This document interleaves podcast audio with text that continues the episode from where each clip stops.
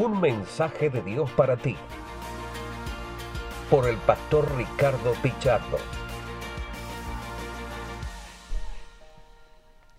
Muy buenos días, queridos amigos y hermanos. Les habla su amigo el pastor Ricardo Pichardo con una pequeña reflexión para este día. Hoy llegamos al capítulo 12 del Evangelio de Juan. Y este capítulo muestra como la conclusión del ministerio público de nuestro Señor Jesucristo así como ese eh, término del conflicto con los líderes judíos, y también es una introducción a la pasión de Jesús. En este capítulo hay eventos maravillosos como es primeramente el ungimiento de Jesús, posteriormente eh, la entrada triunfal a Jerusalén, el encuentro con los griegos, una profecía acerca de Jesús y la exhortación a creer. O sea, son eventos maravillosos que preparan eh, el momento de, la ida de Jesús hacia la culminación de su ministerio, de llegar a la cruz. Este capítulo, unido con el anterior, este, hay una estrecha relación por las referencias que se hace a la resurrección de Lázaro y lo que esto había traído como consecuencia en los amigos y enemigos de Jesucristo. Eh, podemos ver desde el verso 1, seis días después de la Pascua, vino Jesús a Betania, donde estaba Lázaro, el que había estado muerto y a quien había resucitado de los muertos, y le hicieron allí una cena. Marta servía y Lázaro era uno de los que estaban sentados a la mesa con él. Jesús y sus discípulos y quizá algunos otros eh, peregrinos que los acompañaron llegaron de Jericó hasta Betania y dice ahí o registra que se hizo una fiesta en honor de Jesús el que había resucitado a Lázaro. Y seguramente tema, el tema de conversación giraba en torno a la resurrección de Lázaro y las personas que acompañaban a Jesús, es decir, los peregrinos que les mencioné, seguramente estaban muy deseosos de conocer a aquel a quien Jesús había resucitado, porque dice que allí estaba Lázaro, el que había estado muerto y a quien había resucitado de los muertos. Dice que le hicieron allí una cena y Marta servía y Lázaro era uno de los que estaban sentados a la mesa con él. La pregunta que nos surgiría aquí es, ¿quiénes hicieron esa cena? ¿Quiénes hicieron esa cena? Seguramente no fue en Marta, María y Lázaro, puesto que la referencia que está aquí en el verso 2 era que Lázaro era uno de los que estaban sentados a la mesa con él. Si fuera su casa no habría necesidad de hacer esa referencia, aunque sí aquí este, pues siguiendo la costumbre, Marta era una de las personas que servía. Y es interesante porque antes Marta se quejaba de que su hermana María no le ayudaba y ahora ella se encuentra sirviendo y quizá a un número mayor de personas que en la ocasión anterior. Y estoy convencido que Marta había aprendido el gozo que es servir y principalmente servir al Señor. Dice el verso 3, entonces María, tomó una libra de perfume de nardo puro, cerca de medio litro de perfume. De nardo puro es el aceite que sacaban de los nardos, de mucho precio, y eso de mucho precio usted lo va a corroborar posteriormente cuando dice Judas, este perfume podría ser vendido en 300 denarios. 300 denarios era casi el salario de un jornalero de todo un año. Imagínese el valor, era muy costoso, por eso el escritor dice de mucho precio y ungió los pies de Jesús.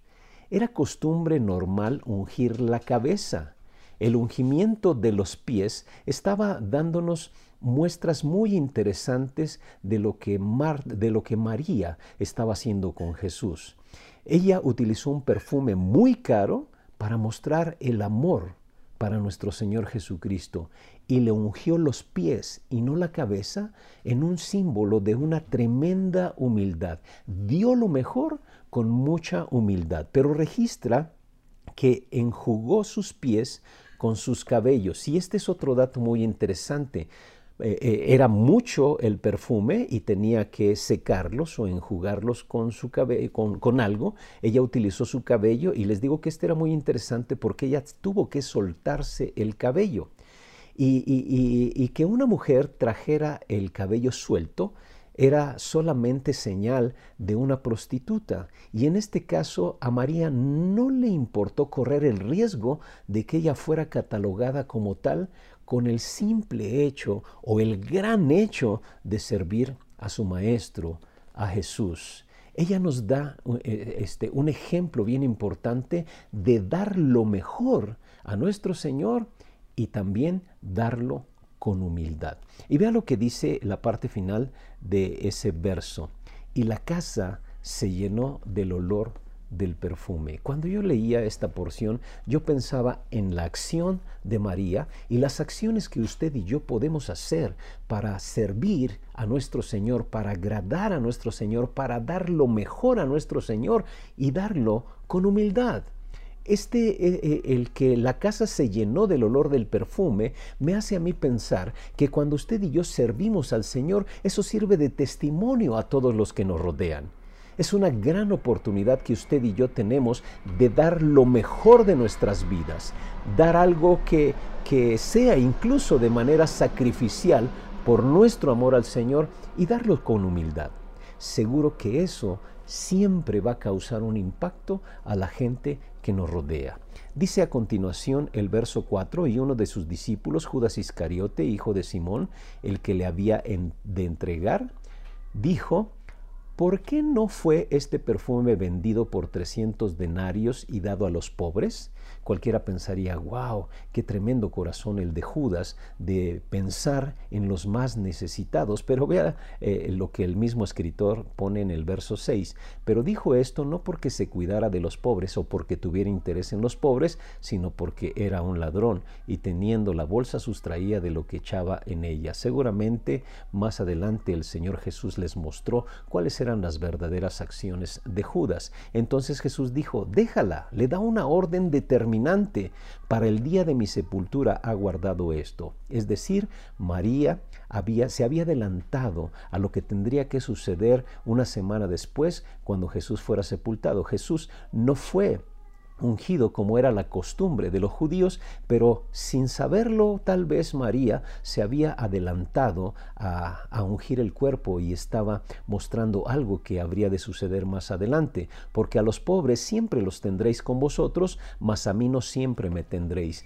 María estaba aprovechando esa oportunidad que era única, porque pronto Jesús iba a morir, iba a resucitar y a ascender, pero los pobres siempre tendrían la oportunidad de tenerlos ahí a su lado. Pero quiero terminar con la siguiente reflexión.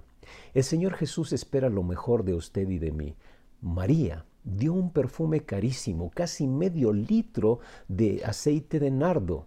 Era una gran cantidad. Con ello ungió, eh, ungió, sus pies y los secó con sus cabellos. Una actitud de humildad, pero una actitud de amor al dar lo mejor. Jesús espera de usted y de mí lo mejor. No quiere que demos las migajas de nuestras vidas. Él merece lo mejor. Yo le animo a que usted el día de hoy piense qué es lo mejor que puede rendir a los pies de su Señor en este día y hacerlo con toda humildad. Yo quiero animarle a que tome todo lo que hay en sus manos y lo rinda delante del Señor. Es la mejor adoración que nosotros podemos brindar a Él. María nos ha dejado el ejemplo y algo interesante dice que cuando María hizo eso, la casa se llenó del olor del perfume. Usted y yo damos un testimonio tremendo cuando damos lo mejor a nuestro Señor Jesucristo y lo damos con toda humildad. Jesús quiere que nosotros demos testimonio a los que, a los que nos rodean de nuestro amor por Él y del amor de Él por nosotros. Y una de esas maneras es rendir delante de Él todo, absolutamente todo. No importa el costo o el valor, rindámoslo delante de Jesús y hagámoslo con humildad. Y le garantizo que esto va a ser un testimonio tremendo a la gente que le rodea. Sigamos el ejemplo de María y demos lo mejor por amor, enjuguemos sus pies en una señal de humildad, demos todo con humildad y seguramente mucha gente a nuestro alrededor conocerá que esto es lo que Jesús demanda y que Jesús es aquel que ha venido a darnos una vida diferente. Ríndase delante de Jesús, de lo mejor, como lo hizo María. Que Dios le bendiga y tenga un excelente día. Este ha sido un mensaje de Dios para ti por el pastor Ricardo Pichardo.